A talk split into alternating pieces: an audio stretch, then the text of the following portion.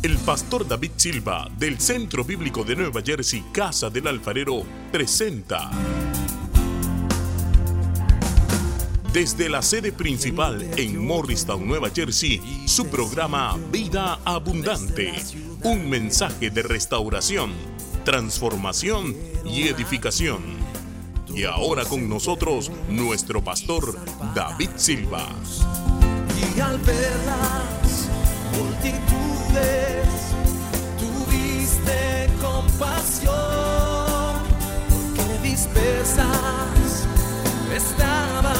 Leemos entonces la primera escritura, segunda epístola a los Corintios, capítulo 2, el versículo 11.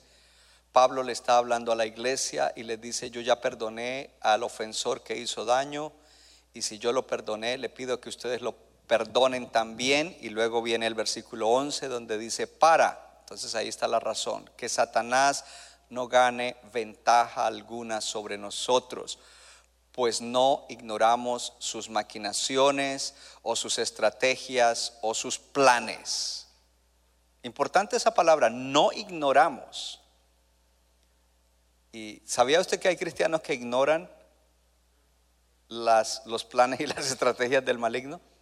Pero hoy lo vamos a exponer y todos saldremos de aquí vencedores sobre las tinieblas. Y ahora viene entonces el Salmo 144, el versículo 1. El salmista está alabando al Señor y está haciendo una declaración eh, maravillosa. Dice, bendito sea Jehová, mi roca, quien adiestra mis manos para la batalla y mis dedos para la guerra. El salmista está diciendo, yo alabo, bendito, bendigo el nombre del Señor. Y luego da una, una, de las razones. Durante todos los salmos encontramos diferentes razones por las cuales se alaba al Señor. Y una de las razones es quien adiestra mis manos para la batalla, mis dedos para la guerra. Como cristianos tenemos una lucha espiritual, estamos en guerra espiritual. Nuestra lucha no es contra seres humanos, nuestra guerra no es contra personas. Dice la palabra en Efesios que nuestra guerra, nuestra lucha es contra principados, potestades, gobernadores de tinieblas y demonios que se mueven en los aires. Y es importante conocer las estrategias del maligno para poder aplicar la victoria que Cristo ya nos dio sobre el diablo y sus demonios en la cruz del Calvario. Y hoy el Señor va a adiestrar tus manos para esa batalla espiritual y tus dedos para que ganes la guerra que hay en contra del maligno. Puede sentarse en la presencia del Señor. Gloria a Dios. Entonces en el día de hoy es desenmascarando las estrategias del enemigo. ¿Cómo se llama? Desenmascarando las estrategias del enemigo. Ponga atención, estamos en, en un tiempo de liberación, libertad y sanidad. Y dentro de eso debemos poner atención al mundo espiritual. Diga conmigo, el mundo espiritual es real. Debemos poner atención al mundo espiritual porque la palabra de Dios nos advierte. Y cuando hablamos de las situaciones de las cuales debemos ser sanados, desatados, encontramos a Jesús en Lucas 4, lo leímos la semana pasada, en la sinagoga, diciendo, el Espíritu del Señor está sobre mí para que predique las buenas noticias a los pobres.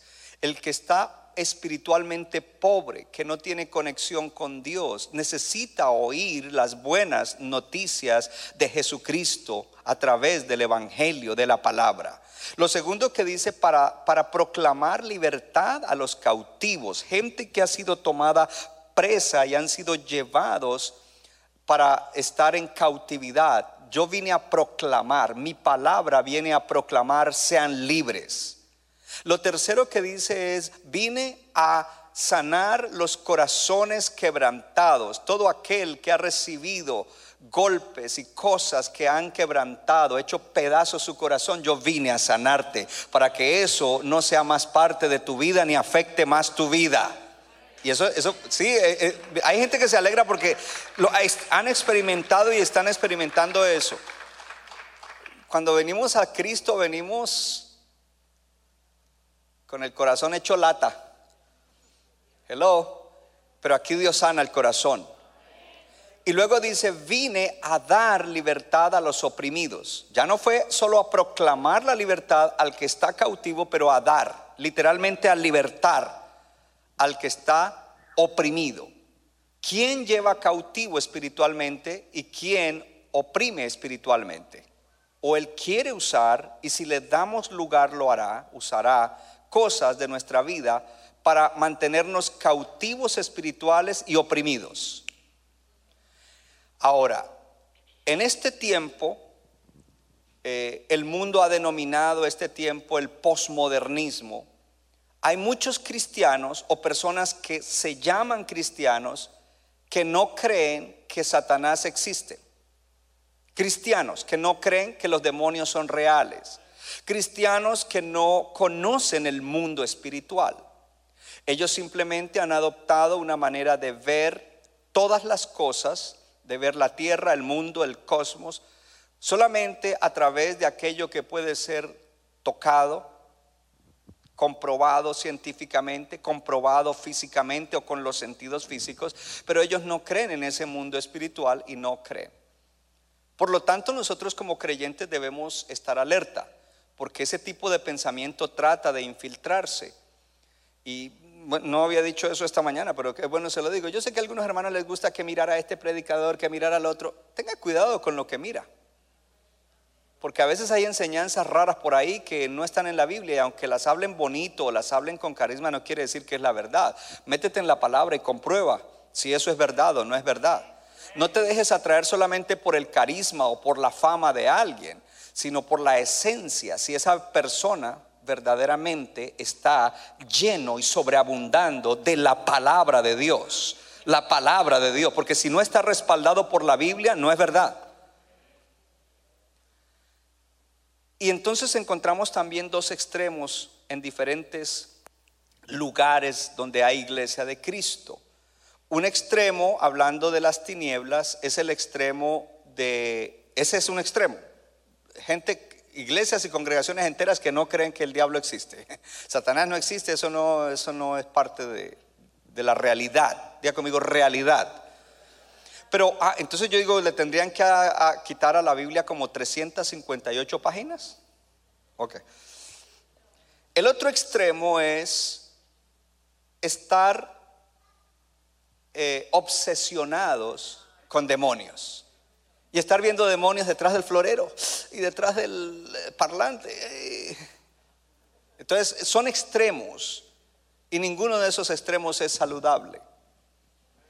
El balance Levante su Biblia y diga, aquí está el balance, balance bíblico, lo que la palabra dice. Le voy a hablar un poquito acerca de las heridas del alma. Y luego también le voy a hablar de ataduras que no vinieron por heridas, sino que son cosas que heredamos. Para mirar la realidad de los demonios, nuestra lucha contra los demonios. Vamos a mirar también cuáles son las estrategias, porque Pablo dice, no ignoramos. Ningún creyente puede ignorar cómo es que el diablo opera.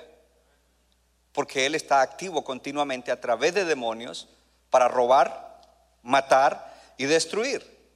Y cuando ignoramos esto, o cuando la gente que no cree están siendo zarandeados por el enemigo y ellos ni siquiera se dan cuenta cuál es la fuente espiritual que les está haciendo daño. Pero cuando el creyente, nacido de nuevo, puede ver el reino de Dios, Dentro de la dinámica del reino de Dios hay un reino antagónico, enemigo, que es el reino de las tinieblas, pero también puede ver la victoria que Cristo ya dio y aplicarla en contra del enemigo, sabiendo o aprendiendo cómo aplicar esa victoria. Entonces miramos en el ministerio de Jesús para entender un poco la dinámica de bregar. Marcos capítulo 1. En Marcos capítulo 1 encontramos que el Señor se bautiza. Primero la, predicación de Juan el Bautista. Juan eh, el Señor Jesús se bautiza. Luego vino la tentación y Jesús principia su ministerio. Llama a cuatro pescadores y en el versículo 21, Juan, eh, Marcos 1:21 dice, Y entraron en Capernaum y los días de reposo, entrando en la sinagoga, diga conmigo, enseñaba. Y se admiraban de su doctrina porque les enseñaba como quien tiene autoridad y no como los escribas. Jesús llega a una reunión, llamemos, de la iglesia. En esa reunión de la iglesia, Él está enseñando. Una de las cosas que Jesús hace como hombre durante su ministerio es enseñar y predicar. Y dice que está allí en la reunión de la iglesia enseñando y que su enseñanza era una enseñanza que no era como la de los religiosos de su tiempo, porque su enseñanza fluía con autoridad. Cuando alguien está ungido por el Espíritu Santo, cuando alguien está bajo la unción del Espíritu Santo y enseña, esa palabra transforma vidas, esa palabra da libertad, esa palabra trae la bendición y cumple el propósito por el cual Dios envía esa palabra. Versículo 23, pero había en esa reunión de la iglesia de ellos un hombre con espíritu inmundo que dio voces, diciendo, ah, ¿qué tienes con nosotros, Jesús Nazareno? ¿Has venido para destruirnos? Sé quién eres, el santo de Dios. Dentro de la iglesia había un hombre que estaba demonizado o endemoniado. Entonces yo voy a ponerlo de esta manera, porque aquí queremos romper con algunas ideas equivocadas o creencias equivocadas. De pronto alguien dice, el tema de hoy no me gusta, me gusta más el de la semana pasada de sanarme de las heridas. Bueno, los dos van juntos de la mano. No, pero es que yo no creo que, yo, no, eso de demonio, no, no, no, no, eso era ese hombre, ese hermano de esa iglesia. Y, y ahí entonces comenzamos a aclarar algunos términos. Primero que todo, nadie debería avergonzarse si en algún área de su vida hay alguna influencia de las tinieblas. Porque eso sería si, a usted le da una enfermedad en el cuerpo y usted se avergüenza de la enfermedad. ¿Y por qué? ¿Por qué? Entonces usted nunca pediría una oración por sanidad. Pero a usted no le da vergüenza, usted quiere ser sano. Dice, no, en medio de esta dolencia yo quiero ser sano. Oren por mí para que sea sano. Y usted mismo ora, Señor, sáname. Entonces miramos en cómo es que funciona esto, porque ningún creyente debería sentirse avergonzado si en un área de su vida hay influencia de demonios. Aquí hay una manifestación. Lo otro que vemos aquí en este pasaje es que donde está la presencia del Señor, los demonios se van, no, no uso esa palabra porque pronto en algún país es mala, se van a agitar, se van a sentir incómodos. Ya saben cuál palabra era, ¿no? Aleluya. Sí, donde está la presencia del Señor, allí los demonios se incomodan. Y este demonio dentro de este que influenciaba a este hermano se incomodó y comenzó a hablar. Lo que nos dice ahí es importante. Muchas de las ocasiones en las cuales Jesús libertó gente de demonios, que sanó gente endemoniada, porque liberar a alguien de un demonio es una sanidad. Muchas veces esos demonios decían, ¿qué tienes con nosotros, hijo de David? Has venido a atormentarnos antes de tiempo.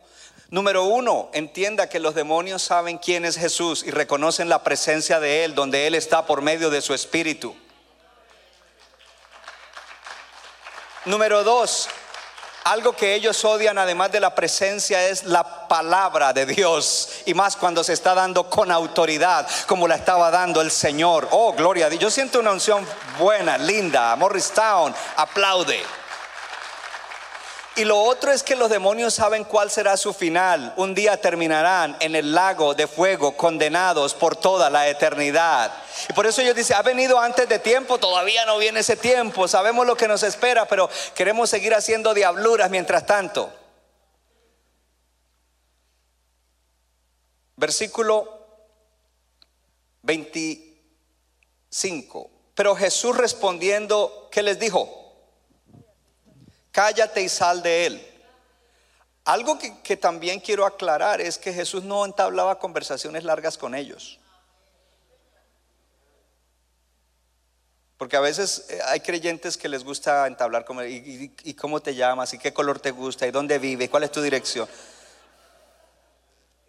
A mí me gusta el estilo de Jesús. Yo quiero el modelo de Jesús. Algo interesante es que el enemigo quiere atraer la atención sobre sí mismo. Estamos hoy en una reunión adorando a Dios y supongamos que una persona tuviera una manifestación de un espíritu por X o Y razón. ¿Sabe lo que quiere hacer el enemigo? Que dejemos de poner nuestra atención en el Señor Jesús, en su palabra, y nos distraigamos hacia lo que el demonio está tratando de hacer. Y por eso el Señor lo cayó. Y le dijo, cállate y sal de él. Y el espíritu inmundo, sacudiéndole con gran violencia, con violencia y clamando a gran voz, ¿qué pasó? salió de él porque Jesús tiene autoridad para echar fuera demonios y la autoridad de Jesús ha sido dada a la iglesia para echar fuera los espíritus inmundos. Y todos se asombraron de tal manera que discutían entre sí diciendo, ¿qué es esto? ¿Qué nueva doctrina es esta que con autoridad manda aún a los espíritus inmundos y le obedecen? Y muy pronto se difundió su fama por toda la provincia de Galilea. Ahora vamos al versículo 32. En el versículo 32 dice que cuando llegó la noche, significa que esta reunión fue en la mañana, luego que el sol se puso, le trajeron todos los que tenían enfermedades y los endemoniados, y toda la ciudad se agolpó a la puerta. Lea en voz alta. Y sanó a muchos que estaban enfermos de diversas enfermedades. Lea en voz alta. Y echó fuera poquitos demonios. Oh, ok. Muchos demonios. Y no dejaba hablar a los demonios porque le conocían. Entonces solamente quería tomar ahí un poquito. A mí me gusta mucho el inicio del libro de Marcos y me gusta mucho el Evangelio de Marcos. Y podía seguir porque ahí sigue hablando episodio tras episodio en el cual el Señor está predicando y enseñando, sanando enfermos y echando fuera demonios. Y ese es el mismo ministerio que la iglesia tiene en el día de hoy. Predicar, enseñar, sanar y echar fuera demonios. Establecer el reino de Dios. Y viene la pregunta, esta persona, este miembro de la iglesia, estaba bajo una influencia de demonio. Entonces, algunas personas miran de una manera despectiva y, por eso se usa ese término de una manera despectiva, diciendo, oh, ese está endemoniado, como, oh, Jesús no miró a esta persona de esa manera. Jesús lo miró con compasión y al mirarlo con compasión dijo, wow, yo vine a proclamar libertad a los cautivos. Este hombre está cautivo, yo voy a proclamar libertad. Cállate demonio y sal de él. Yo vine a darle libertad, así es de que en este momento él va a quedar libre de esa opresión. Porque está mirando a la persona como lo tiene que mirar con compasión para darle eso. Lo siguiente que quiero decirle es acerca de demonización, o lo llama endemoniado, demonización. En el libro de Efesios la palabra de Dios dice, no estén bajo la influencia del vino en lo cual hay desorden, pero más bien estén bajo la influencia de quién? Del Espíritu Santo. Es decir, que estar lleno del Espíritu Santo significa estar bajo la influencia del Espíritu Santo.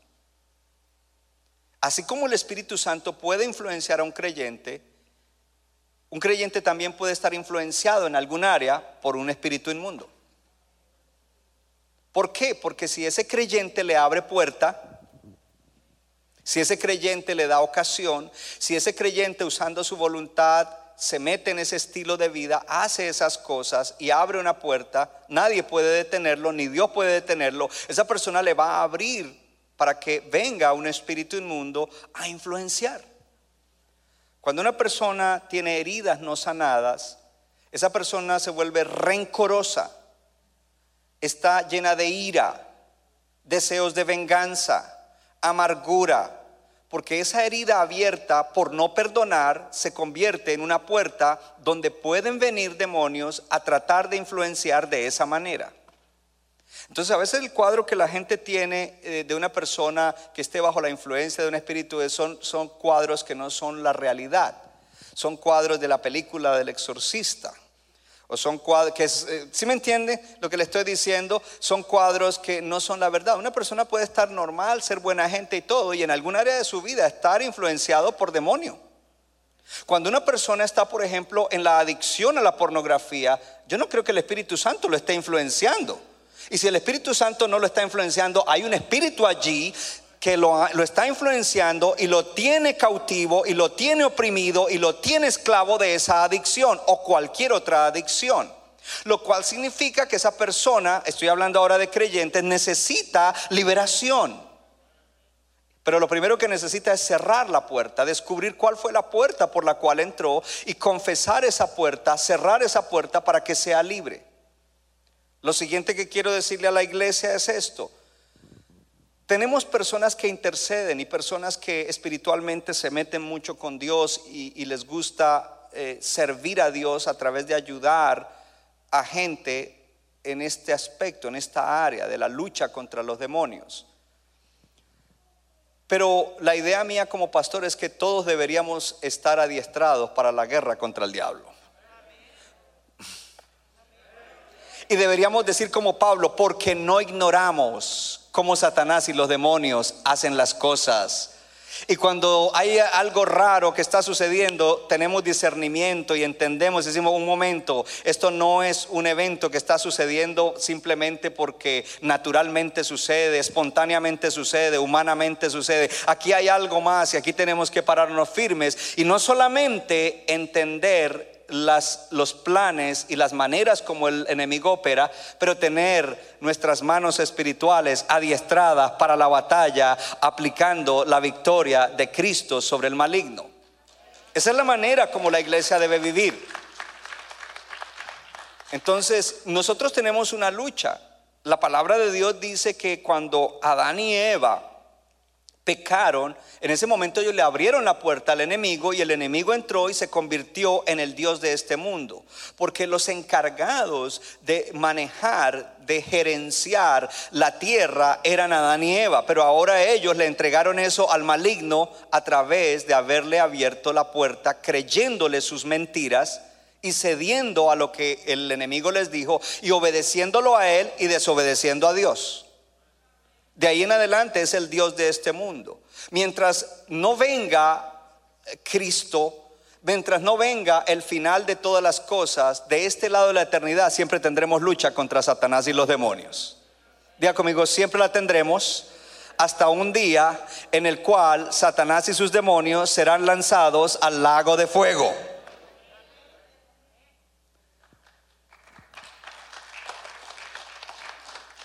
Ahora debemos entender que Cristo ya venció, que tenemos lucha, pero no somos nosotros los que vamos a vencer. Día conmigo, Cristo ya venció.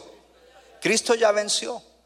Pero ahora nos toca a nosotros saber qué debemos hacer, cómo debemos hacer para poder tener victoria sobre espíritus inmundos.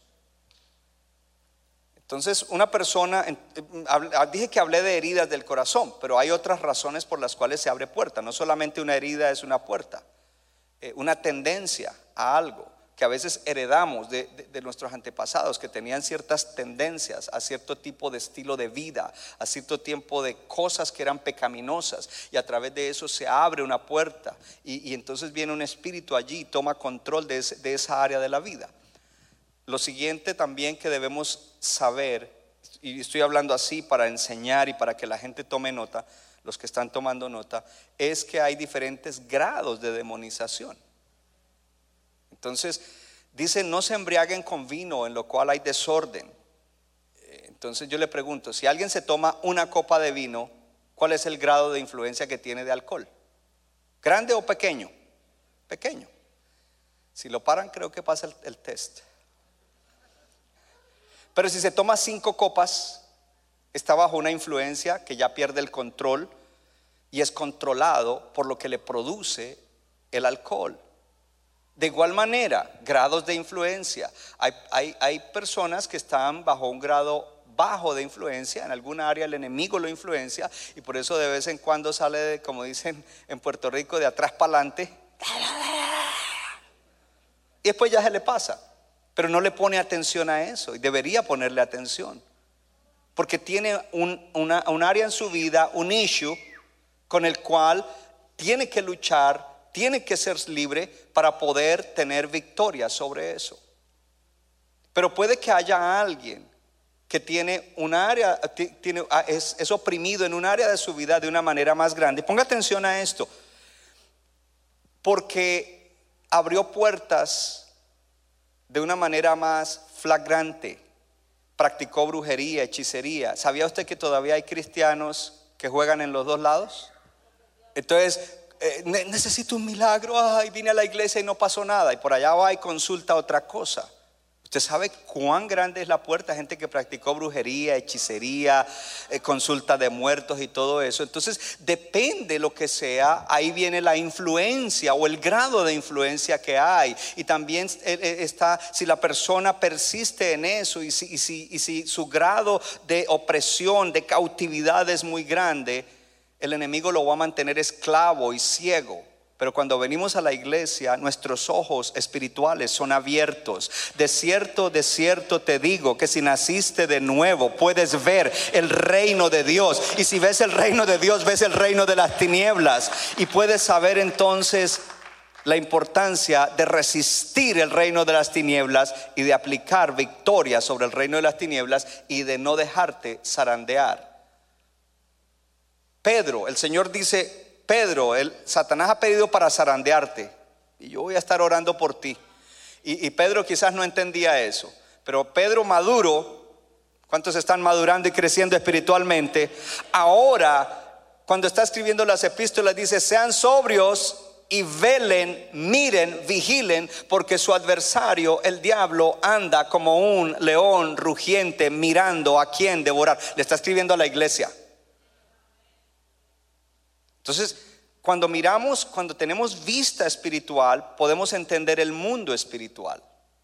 Y no le estamos dando crédito a toda hora que todo es vino por parte de, de demonios, pero tampoco estamos dando crédito que todo lo que sucede es simplemente humano o natural, sino que tenemos discernimiento. Diga conmigo discernimiento.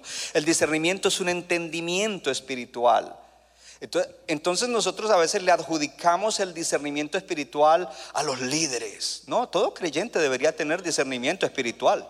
Levante su mano y diga, yo soy un creyente, seguidor de Cristo, y yo tengo acceso al discernimiento espiritual, lo quiero para gloria de Dios, para bendición a mi vida y para bendición a otros.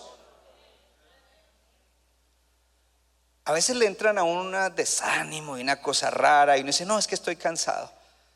Y sigue el asunto y pasan horas y uno dice, no, pero no estoy funcionando bien. Y de pronto uno para y comienza a orar y se enfoca en el Señor. Y cuando está centrado en el Señor, wow, se da uno cuenta que hay un ataque fuerte y uno puede levantarse y resistirlo y salir adelante en vez de bajar la guardia y dejarse ganar.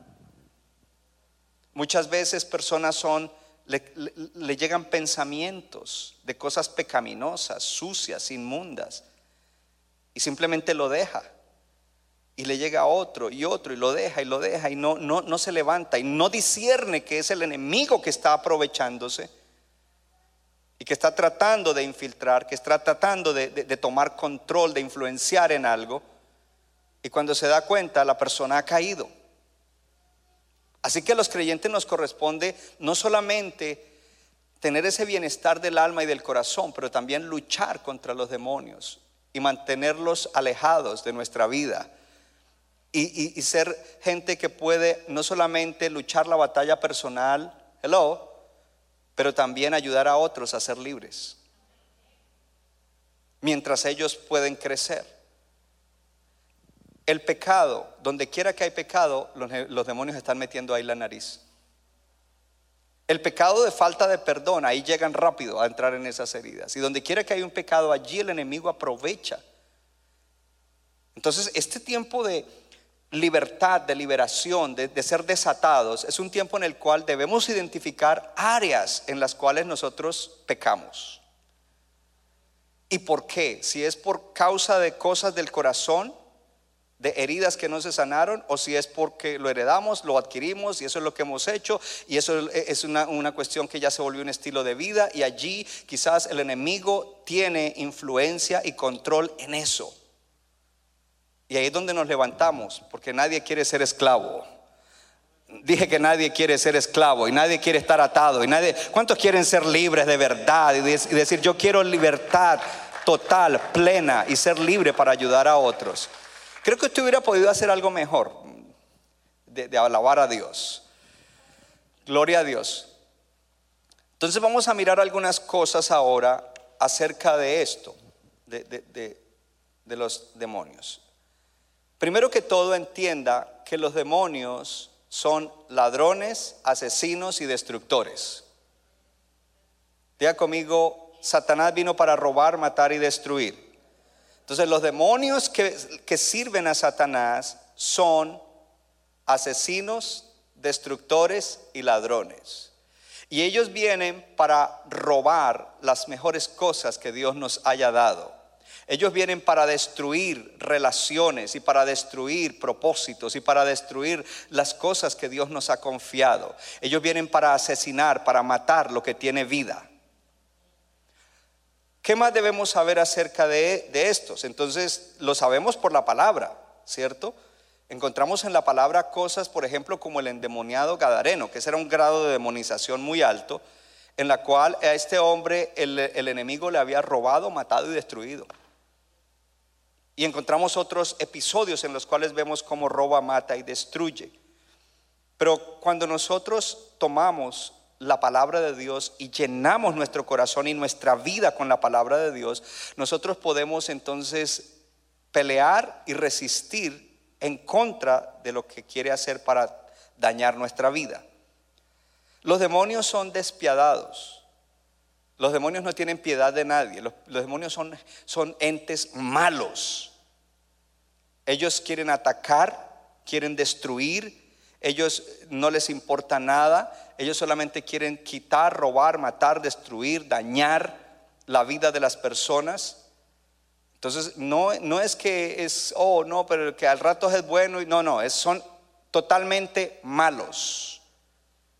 Y todo esto nos debe advertir a nosotros que con los demonios no se juega y que tampoco hay que tener como, oh, no, no, eso no es nada. No, hay que pararse firme espiritualmente en contra de los demonios porque son como lobos que están queriendo estudiar la presa y planeando cómo es que van a atacarla y a destrozarla. Los demonios quieren que tú estés aislado, que tú no le digas a nadie tu problema, tu situación. ¿Sabía que muchas situaciones que suceden hoy en día de cosas emocionales y mentales, como la depresión, el suicidio, muchas personas no dicen nada. Y ahí también entran a operar espíritus que hacen que la persona, no, qué vergüenza, yo no le voy a decir a nadie. No le dice a nadie, ni a su propia familia, ni al más cercano, no le dicen nada. Mire hermano, cuando usted esté pasando por una situación donde se sienta oprimido, donde no se sienta bien, usted no puede salir, usted ya oró, usted tiene que hablarle a algún hermano maduro y decirle, mire, estoy pasando por esto, ayúdenme, porque ahí necesitas refuerzo para ayudar, para que te ayude. ¿Qué más? Los demonios, además de eso, eh, son astutos. O sea, cuando un demonio quiere tomar control o cuando ha tomado control o cuando quiere hacer un daño en la vida de alguien, no es que va a venir expuesto, like, oh, aquí estoy yo. No, dice que viene como un ángel de luz. Y esta mañana yo dije algo, pero eso fue allá en Morristown para los de la mañana. Dije, a algunas hermanas se les presentó como ángel de luz. Pero menos mal que ya lo echó fuera. ¿Sí? No, porque, y, entonces diga conmigo, estoy recibiendo lo que dice la Biblia acerca de las tinieblas. Sí, porque a veces en las caricaturas los pintan feos y con cuernos. Y con- eso no, eso no, hermano. Al contrario, va a venir bonito, bien hablado, para poder hacer su obra. Porque diga conmigo, son astutos, son astutos. Y por eso habla, Pablo habla, dice, ellos no ignoramos sus maquinaciones, no ignoramos los planes astutos que ellos tienen. Ellos usan, son astutos y por eso el método en que, eh, en que las tinieblas luchan contra los hijos de Dios es a través de engaño. Y logran engañar. Pastor, a mí no me engaña. Ya estás engañado. Porque tú deberías decir, me podría engañar, voy a cuidarme, voy a, crecer en conocer a Dios, en conocer la palabra para no dejarme engañar, voy a vivir bien para no dejarme engañar, pero si engañó a Eva en un ambiente puro, ¿no te va a engañar a ti en un mundo caído? Entonces, ellos tienen métodos de engaño. Y además de eh, en su astucia, recuerde que Satanás los tiene bien organizados. Y por eso en el libro de Efesios habla de principados, potestades, gobernadores de tinieblas y demonios que se mueven en los aires. Ellos vienen para... Una de las cosas que ellos son astutos es tratando de arruinar la fe del creyente. Porque en el momento en que Eva dejó de confiar en lo que Dios había dicho y confió en lo que él dijo, allí entró incredulidad. Ya no creyeron a Dios, fueron incrédulos a Dios y creyeron al enemigo. Y una de las maneras en que el enemigo puede influenciar la vida de alguien o una parte de la vida de alguien es a través del engaño y de que usted le crea lo que el enemigo dice y no lo que la palabra dice. Y el argumento que te va a dar para que produzca una creencia errónea va a ser muy bueno, va a ser bien elaborado, va a ser lógico, va a ser razonable.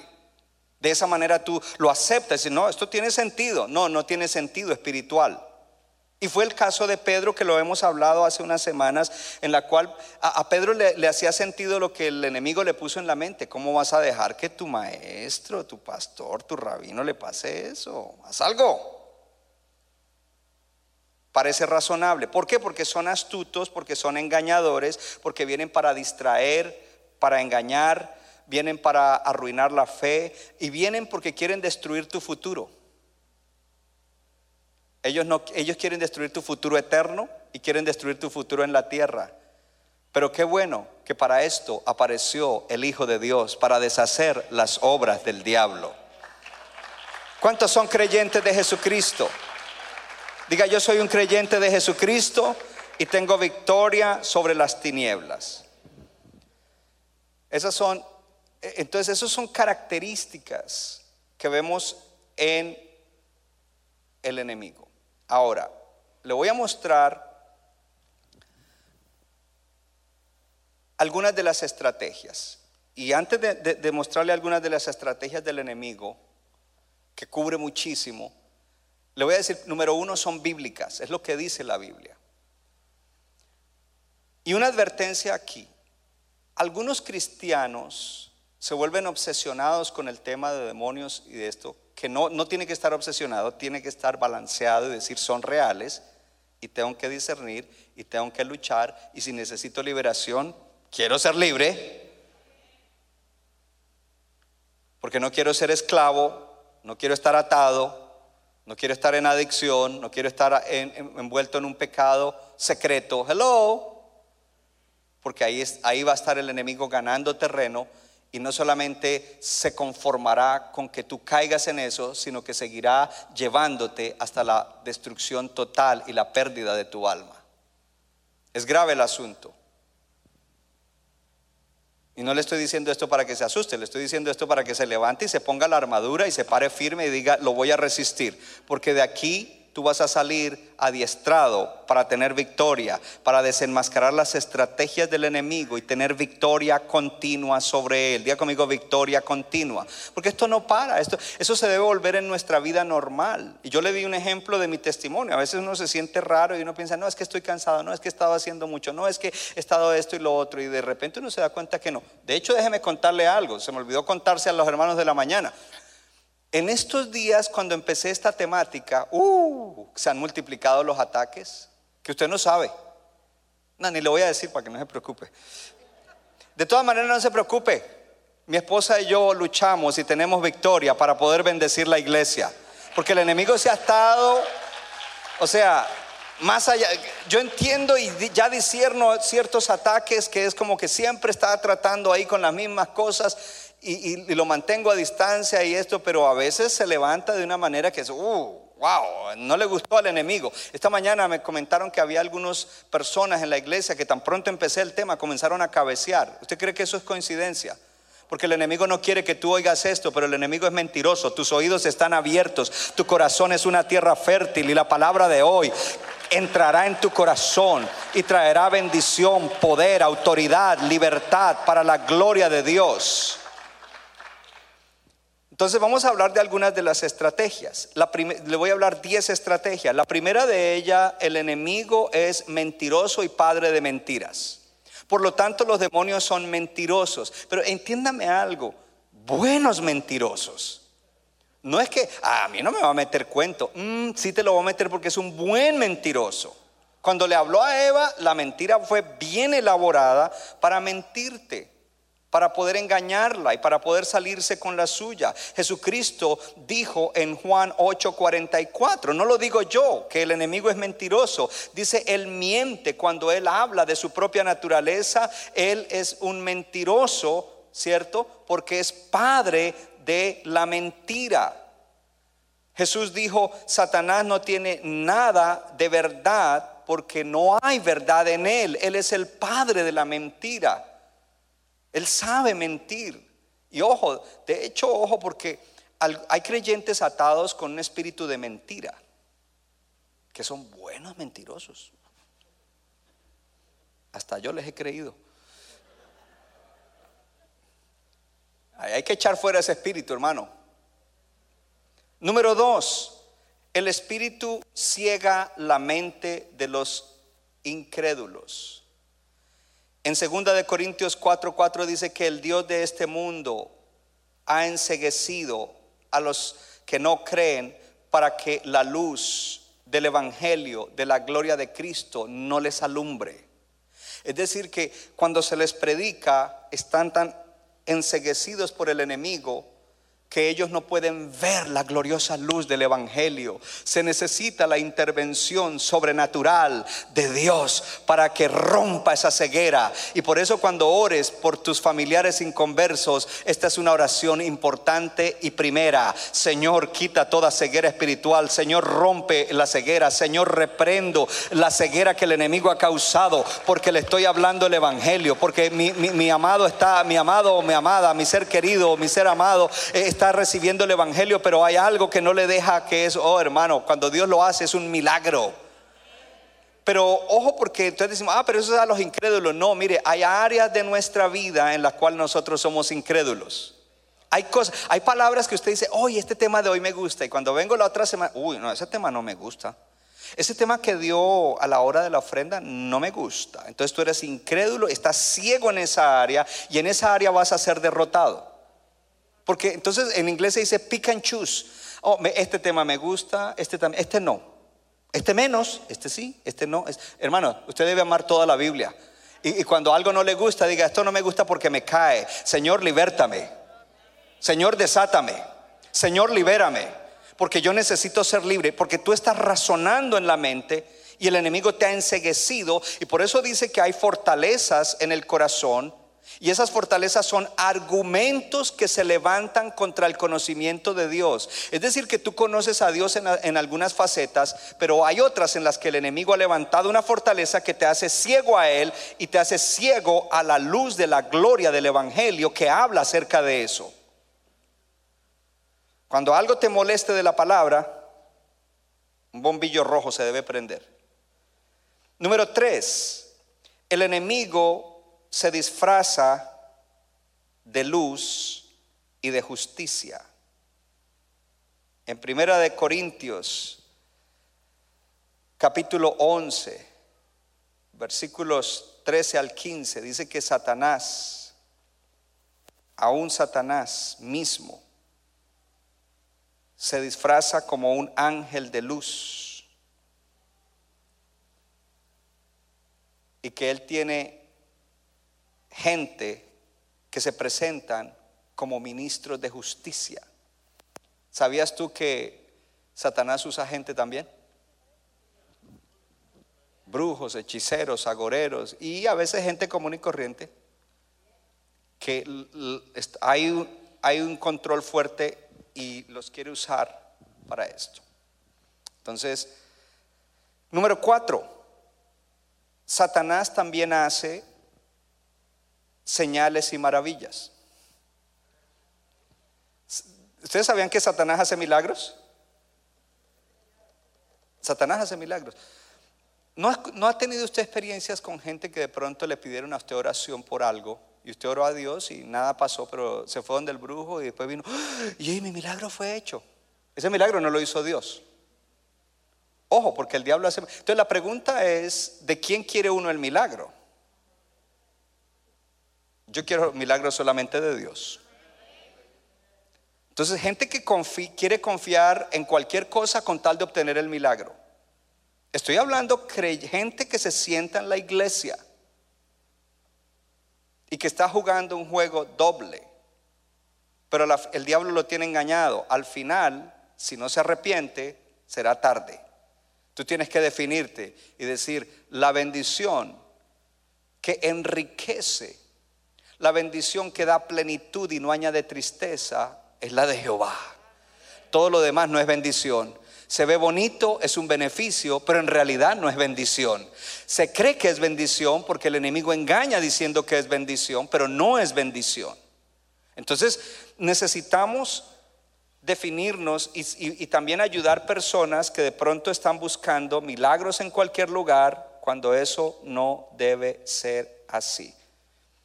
Entonces, eh, Dice en Mateo 24, 24 que ve- vendrán falsos cristos, falsos profetas y se levantarán y harán grandes señales y maravillas para, ¿para qué? Para desviar, para hacer perder, si es posible, aún a los elegidos. Ah, Tú te la sabes, oh, tremendo. ¿Se da cuenta? Y leámosla porque es importante. Porque se levantarán falsos cristos, falsos profetas y harán grandes señales y prodigios. Y entonces, si son falsos, ¿qui- ¿a favor de quién están obrando? ¿Quién los está respaldando? Las tinieblas. Dice que harán señales y prodigios de tal manera que engañarán, si fuere posible, levanten la mano los elegidos, los escogidos.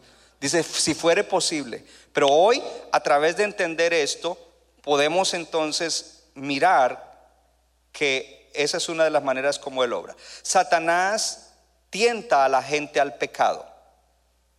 Y en el libro de Santiago dice, Dios no tienta a nadie, sino que nosotros somos tentados cuando de nuestras propias concupiscencias o deseos malos, deseos inmundos, el enemigo Satanás viene y nos tienta, nos pone una ocasión que va acorde con ese deseo malo, porque todos tenemos todavía deseos malos. Y eso es parte de ser desatado y de ser libre, poder vencer esos deseos.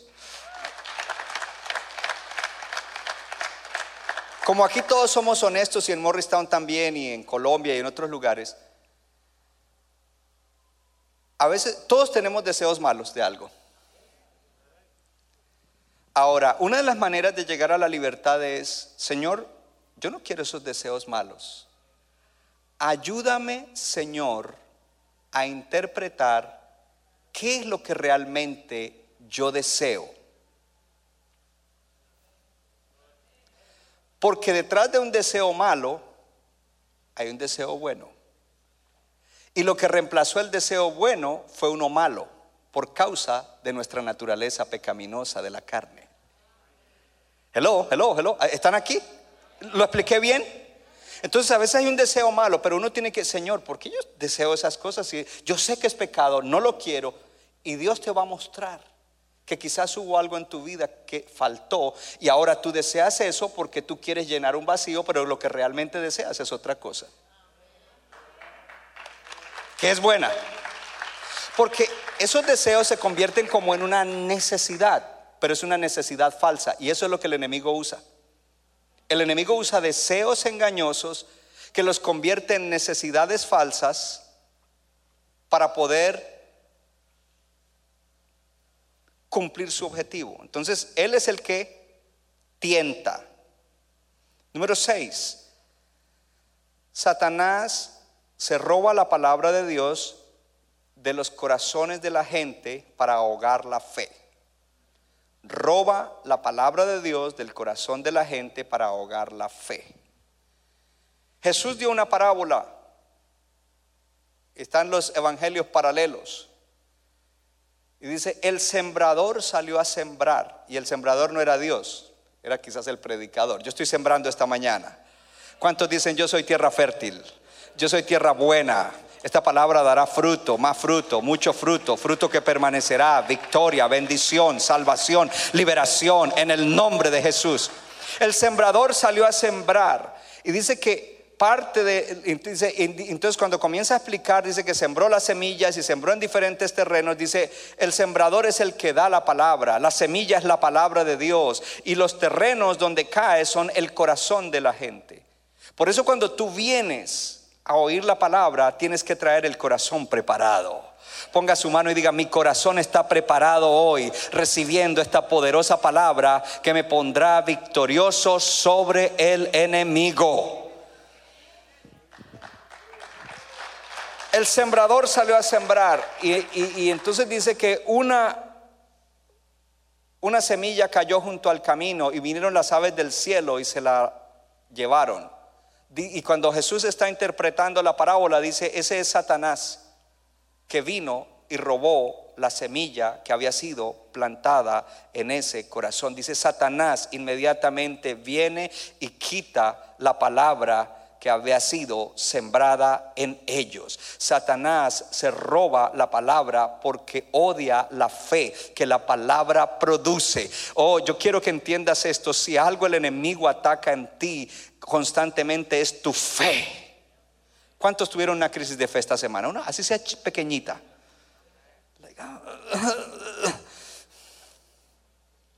¿Y quién estaba envuelto ahí? No es Dios, el enemigo.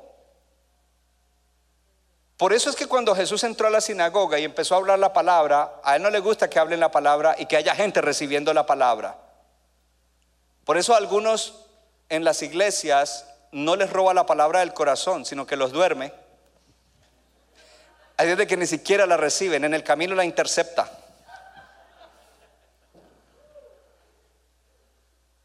Toca al que está al lado suavecito y le, despiértate. Número siete.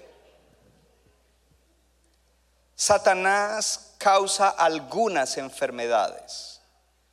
Y eso es lo que se llama un espíritu de enfermedad. no todas las enfermedades son causadas por él, pero algunas sí. Y ahí es donde entra el discernimiento que debemos tener. Porque no, le podemos echar la culpa a todo. Hay gente que hace desarreglos en su vida. Comen mal, duermen mal, viven mal, su cuerpo lo, lo, llenan de cosas que... Y ahí no le puede echar, eh, él me enfermó. No, no. Quizás te ató en otra cosa, pero el que te enfermaste fuiste tú con eso. Pero hay, hay veces que hay que discernir esto y, él produce o causa algunas enfermedades y dolencias. E, en Lucas 13, 16, cuando el Señor está sanando a una mujer que había estado atada, dice, no debería, hello, esta mujer, hija de Abraham, que fue atada por Satanás por 18 años, ser liberada de esta esclavitud. Esta mujer había sido atada por un espíritu de enfermedad por 18 años y el Señor la sanó, la liberó. ¿Ok? Entonces, en los Hechos 10:38 dice que Jesús estuvo alrededor sanando a todos los que estaban oprimidos por el diablo. Toda enfermedad causada por el enemigo, Jesús la sana. Número 8. Satanás es asesino. A él no le gusta nada que tenga vida. Cuando hablamos de avivamiento, a él no le gusta eso. Cuando tú dices, Señor, avívame, a él no le gusta eso. A él no le gusta la vida, ningún tipo de vida. Él es asesino. Él quiere matar todo lo que tenga vida. Él quiere impedir que haya vida.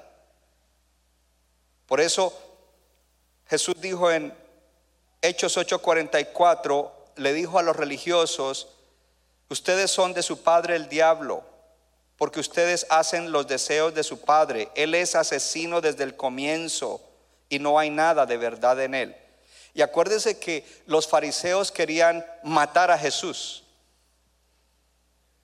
Y él le dice, su padre es un asesino. Ustedes me quieren matar. Si ustedes fueran hijos de Abraham, ustedes querrían que yo siguiera adelante. Pero en ustedes hay eso. Por eso el enemigo va en contra de todo lo que es vida, aún de bebés que no han nacido.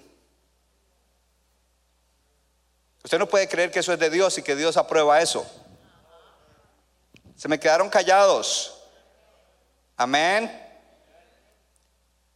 Ahora yo, yo quiero ser sensitivo. Si de pronto alguien está escuchando este mensaje y dice, en el pasado yo cometí un error, bueno, me imagino que ya te arrepentiste y Dios te perdonó. La cuestión es de aquí en adelante.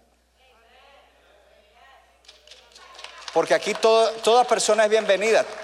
Todos llegamos a Cristo cansados del camino, arrastrando la chancleta, desbaratados, engañados, ciegos. Yo levanto las dos manos. Y Dios comienza esa obra linda, linda de restaurar. Coge y nos toma como el alfarero y comienza a moldearnos de nuevo, a sanarnos, a libertarnos, a hacernos vasijas en las cuales pueda depositar su gloria, su presencia, su espíritu, su palabra para cumplir el propósito. Número nueve, Satanás lucha contra los planes misioneros. Iglesia, míreme acá. Nosotros tenemos una misión local que es New Jersey. Alcanzar familiares, compañeros, amigos, vecinos y hasta enemigos para Cristo. Sí, hay que alcanzar hasta los enemigos. Jesús dijo, amen a sus enemigos. Predíquele el Evangelio, ore por ellos, sírvalos, gáneselos. Esa es la misión. Pero además de eso somos una iglesia misionera que quiere llevar el Evangelio a otras naciones, que quiere contribuir donde se está predicando el Evangelio. ¿Sabía usted que el enemigo no quiere eso? Pablo lo describe en Primera de Tesalonicenses 2, 17 y 18, si me lo pone en la pantalla. Primera de Tesalonicenses 2, 17 y 18. Y allí Pablo está hablando precisamente de una de sus, de sus situaciones en cuanto a misiones. El enemigo siempre que tú vayas a evangelizar te va a poner algo. Cuando vas a ir a discipular al hermano, te pone algo. Te dice, no, pero hoy estás muy cansado, hoy trabajaste mucho, te mereces un descanso. Ya, ponte las chancletas y ponte a ver al real, ah, relax. Otro día lo disipulas. Y la otra semana llega y entonces hay otra cosa. Oh, no, no, no, ve y atiende eso. Mejor que no vayas a discipular hoy al hermano. Primero tú, primero tu casa, ah, tú sabes. Y pasa la tercera semana y viene otra cosa y el enemigo va a estar haciéndote posponer que evangelices, que visites, que des a aquellos que Dios pone en tu camino para que se salven. El enemigo no va a querer que nosotros sigamos adelante con el plan misionero. Estoy buscando una pareja que quiera ir al campo misionero este año. Dice, pero nosotros hermanos, separados de ustedes por un poco de tiempo, de vista pero no de corazón, tanto más procuramos con mucho deseo ver vuestro rostro. Versículo 18, es Pablo escribiéndoles. Por lo cual quisiéramos ir a ustedes. Pablo quiere ir en un viaje misionero. Yo, Pablo, ciertamente, una y otra vez. Leamos alta, pero Satanás nos estorbó. Había una labor, una misión, un viaje misionero que el enemigo estaba estorbando, que eh, les estaba impidiendo. Y me imagino que Pablo estaba luchando para poder vencer eso. Número 10. Satanás acusa a los creyentes. Diga conmigo, es acusador. Es acusador. Cuando uno comete una falta, ahí mismo comienza la acusación. Comienza a acusar delante de Dios y comienza a, a ponerte acusación y condenación en tu mente. ¿Y qué haces hoy en la iglesia? ¿Te acuerdas lo que hiciste esta semana? Entonces tú debes pararte firme y decir, ¿y tú te acuerdas a dónde vas a ir cuando Cristo venga? I want to remind you where you're going. You're going to the lake of fire. Sí, porque estoy seguro, yo le estoy hablando a creyentes que cuando fallan, como yo, inmediatamente busca a Dios para arrepentimiento, para perdón, para cambio. No es que uno ah, se queda tranquilo como si nada. No, estamos luchando continuamente. Pero acuérdense que el enemigo, inclusive a algunos los acusa de cosas que ya Dios le perdonó el día de su salvación. Y tú no puedes caer en ese terreno. Él es acusador. Él continuamente quiere estar haciéndote sentir culpable y condenado. Gloria a Dios. Y lo resistimos entonces. Amén. Gloria a Dios. Entonces vamos a cerrar este mensaje. En Hechos capítulo 19, comenzando en el versículo 13, nueva traducción viviente. Dice, un grupo de judíos viajaba de ciudad en ciudad expulsando espíritus malignos. Trataban de usar el nombre del Señor Jesús en sus conjuros y decían, te ordeno en el nombre de Jesús, de quien Pablo predica, que salgas. Versículo 14. Siete de los hijos de Seba, un sacerdote principal, hacían esto. En una ocasión que lo intentaron, el espíritu maligno respondió, conozco a Jesús y conozco a Pablo, pero ¿quiénes son ustedes? Versículo 16. Entonces el hombre con el espíritu maligno se lanzó sobre ellos, logró dominarlos y los atacó con tal violencia que ellos huyeron de la casa desnudos y golpeados. Ponga atención, porque primero que todo es algo serio, es una realidad. Y segundo, debemos entender que para poder tener autoridad sobre los espíritus inmundos, más vale que estemos llenos de Cristo porque ellos sí reconocen la presencia de Cristo y el nombre de Cristo. Y por eso ellos dijeron, conocemos a Jesús, sabemos quién es, conocemos a Pablo porque ese está lleno del Señor, está lleno del Espíritu Santo, está lleno de la palabra. Pero ustedes, who? Who are you? I don't know you. Y dice que un solo hombre le dio una paliza a siete que estaban tratando enseñamos la iglesia o enseño la iglesia porque muchas veces se tiene buena intención. Diga conmigo, no basta buena intención. Es importante que sepamos bien este asunto y todos los asuntos espirituales de nuestra vida. Porque a veces los hermanos con buena intención quieren ayudar a alguien que lo ve que está atado y vamos a liberarlo y comienza en el nombre de Jesús y, repite como cien veces en el nombre de Jesús, se vuelve como una mantra de, de la nueva era. Y eso no es lo que funciona, no. Ellos dijeron, mire, en el nombre de Jesús, el que predica Pablo. Y el demonio se rió en la cara de ellos. Porque no es simplemente una palabra. No son palabras las que harán. Hay que decir ciertas palabras, pero esas palabras tienen que ir respaldadas por el Cristo que vive dentro de aquel que da las palabras.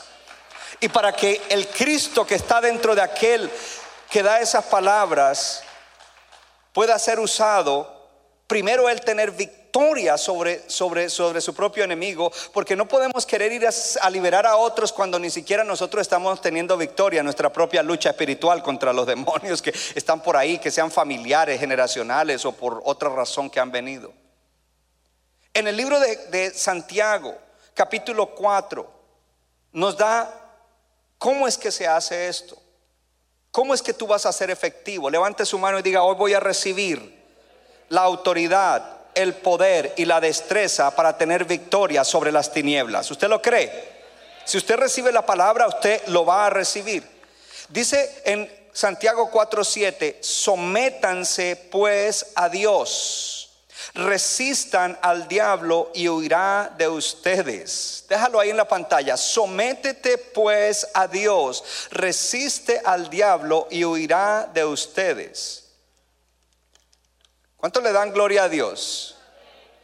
Ahora, cuando hablamos de someternos a Dios, hablamos de humillarnos delante de Dios. Diga conmigo, humillarse para que tú tengas victoria en tu batalla personal, porque hay algo que primero es personal, para luego ayudar a otros, ir a otro nivel, necesitas ser una persona humilde. El que no es humilde no se somete. Humildad. Humildad es importante. Humíllense delante de Dios, ¿cierto? Resistan al diablo y huirá de ustedes. Es lo que está diciendo. Ustedes tienen que ser gente que se humilla delante del Señor. Humíllense delante del Señor. Humillación. Cuando uno no reconoce sus propias faltas, uno no es humilde. Cuando uno no reconoce que tiene issues, no es humilde. Cuando uno no reconoce que uno también necesita de pronto por ahí una liberación, uno no es humilde. Porque está mirando es, yo no necesito, este mensaje no era para mí, este mensaje me prepara para que yo libere a otros, pero uno mismo, uno mismo, uno mismo. Entonces viene la humillación delante de Dios, que uno pueda humillarse y decirte, entonces, ¿cómo es que uno puede llegar a ese punto para que Dios le confíe autoridad y uno pueda no quedar en ridículo como los hijos de Seba, sino ser victorioso como el Señor ha establecido que seamos los creyentes? Siendo humildes, siendo gente que sabe humillarse. Entonces, qué tremendo porque el enemigo le saca en cara los pecados del pasado a los creyentes. Pero entonces encontramos una joya en Romanos capítulo 8. Y en Romanos capítulo 8 dice que no hay ninguna condenación para los que están en Cristo Jesús. Entonces cuando el enemigo pone, se pone eso en la pantalla, por favor, y ojalá de la nueva, eh, me gustaría más que lo pusiera, bueno, está bien. Ahora pues ninguna condenación hay para los que están en Cristo Jesús, nueva versión internacional. Ahora pues ninguna condenación hay para los que están en Cristo Jesús. Cuando el enemigo viene a sacarte en cara algo, hey, viene a traerte espíritu de condenación, tú lo sacas fuera porque dices, ahora ninguna condenación hay para mí porque yo estoy en Cristo Jesús. ¿Y cómo fue que llegaste tú a estar en Cristo Jesús, porque el beneficio de que no hay condenación para ti a pesar de lo que hiciste, es que estés en Cristo. Pero para estar en Cristo tuviste que reconocer que eras un pecador que necesitaba salvación, que estaba atado, que era cautivo. Señor, soy pecador, Señor, no merezco, Señor, he hecho mal, te he ofendido, te he afrentado, me humillo delante de ti, necesito esa salvación y quiero a ese gran Salvador que murió en la cruz y resucitó al tercer día. Le entrego mi vida. ¿Sabe quién disfruta de la realidad de que no hay ninguna condenación?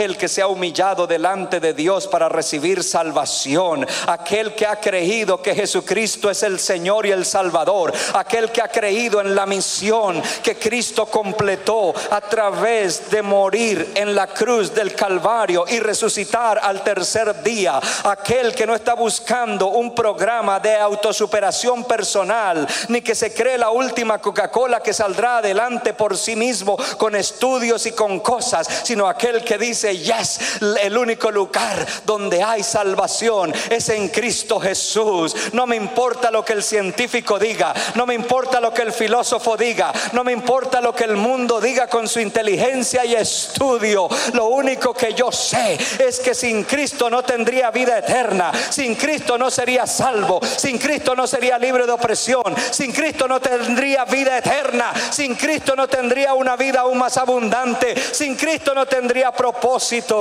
por lo tanto, estoy en Cristo. Y para los que están en Cristo no hay ninguna condenación. Pero ¿dónde comenzó eso? ¿O dónde se manifestó esa realidad? En tu humillación delante de Dios.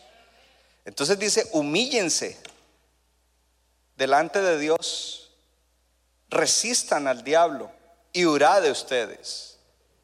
Aquellos exorcistas, los hijos de Seba, iban era con arrogancia y orgullo y quizás buscando un beneficio económico. Pero cuando hay alguien que se ha humillado delante de Dios después de haber recibido el mensaje de salvación, y luego se mantiene caminando una jornada de santificación, no por lo que puede hacer, sino por la gracia de Dios, en la palabra de Dios, en el Espíritu Santo.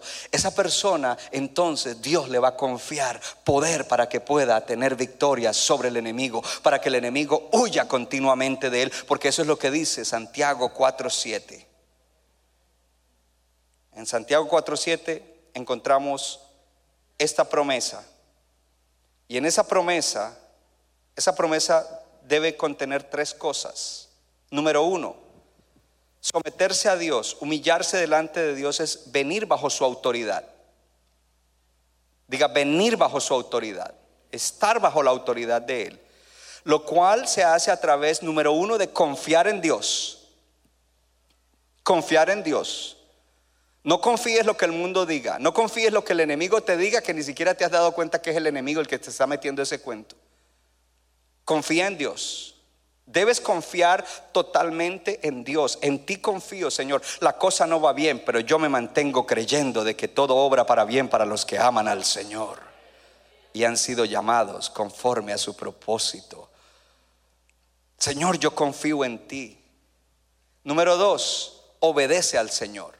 Someterse lleva entonces estas tres cosas. Número uno, confianza en Dios, creerle a Dios. Número dos, obediencia a Dios. Oh, Dios dio esta palabra y esta palabra me cayó. Voy a ser obediente. Dame la gracia porque la voy a obedecer. Tú me das la fuerza, yo la obedezco, Señor. Obediencia a Dios.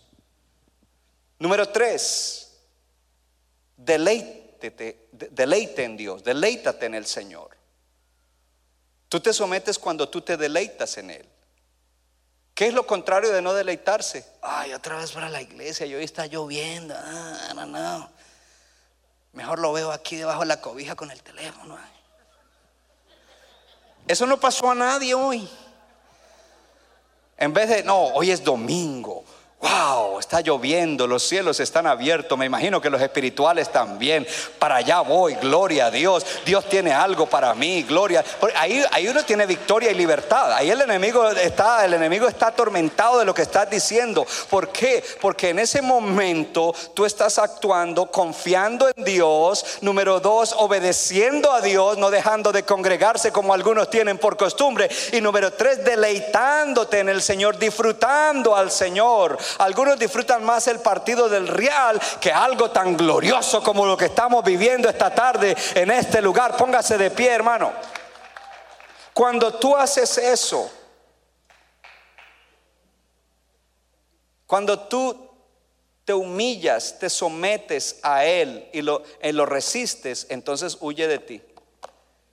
El poder espiritual que tú necesitas para tener victoria está ahí en esa clave para que no te pase lo de los hijos de Seba, para que te puedas parar firme y tener victoria. Y por supuesto que habrá estaciones en la vida en la cual necesitas un compañero, un guarda espiritual que te ayude. Pero al final de cuentas, y son you. Yes, es en ti. Porque las batallas personales son eso, son personales. A veces necesitamos la ayuda de otro, pero es uno el que puede hacer la obra. Entonces a veces tenemos buena intención de liberar a alguien, a un hermano. Yo quiero que de ahora en adelante los que hacen eso, hermanos que están autorizados para eso, se den cuenta primero si ese hermano o hermana, porque es un hermano en Cristo, se ha humillado delante de Dios, si se ha sometido a la autoridad de Dios, si confía en Dios, si obedece a Dios y si se deleita en lo de Dios. Porque de lo contrario, pues ¿para qué le echa ese animal afuera? Se va y busca siete peores. Ya yes. necesitamos, entonces aquí, oh, este mensaje está completísimo. Porque para, para la, liberación de los hermanos, de nosotros los creyentes, hay dos cosas importantes. El discipulado y la liberación. La palabra y el poder del Espíritu Santo. Si solamente hay liberación, pero no hay discipulado, la palabra como esta, para que la persona pueda entrar en esa dimensión, Dios obre con esa palabra, no hacemos nada. Y si solo le damos la palabra, pero lo dejamos así, pues tampoco se hace. Entonces, por un lado, discipulamos para que la persona pueda tener victoria sobre su carne. Y por el otro, liberamos para que tenga victoria sobre los demonios. La carne no la puedes echar fuera y a los demonios no los puedes disipular. Centro Bíblico de New Jersey, Casa del Alfarero, presentó su programa Vida Abundante. Si usted desea obtener más información y lo último que acontece en nuestro ministerio, visítenos en el internet www.centrobibliconj.org. Y ahora también puede estar más cerca del pastor David Silva a través de su Facebook donde encontrará palabra de Dios por la mañana, tarde y noche. Búsquelo en Facebook como Pastor David Silva. No se equivoca, le da forma al barro para su deleite. Somos vasos de su agrado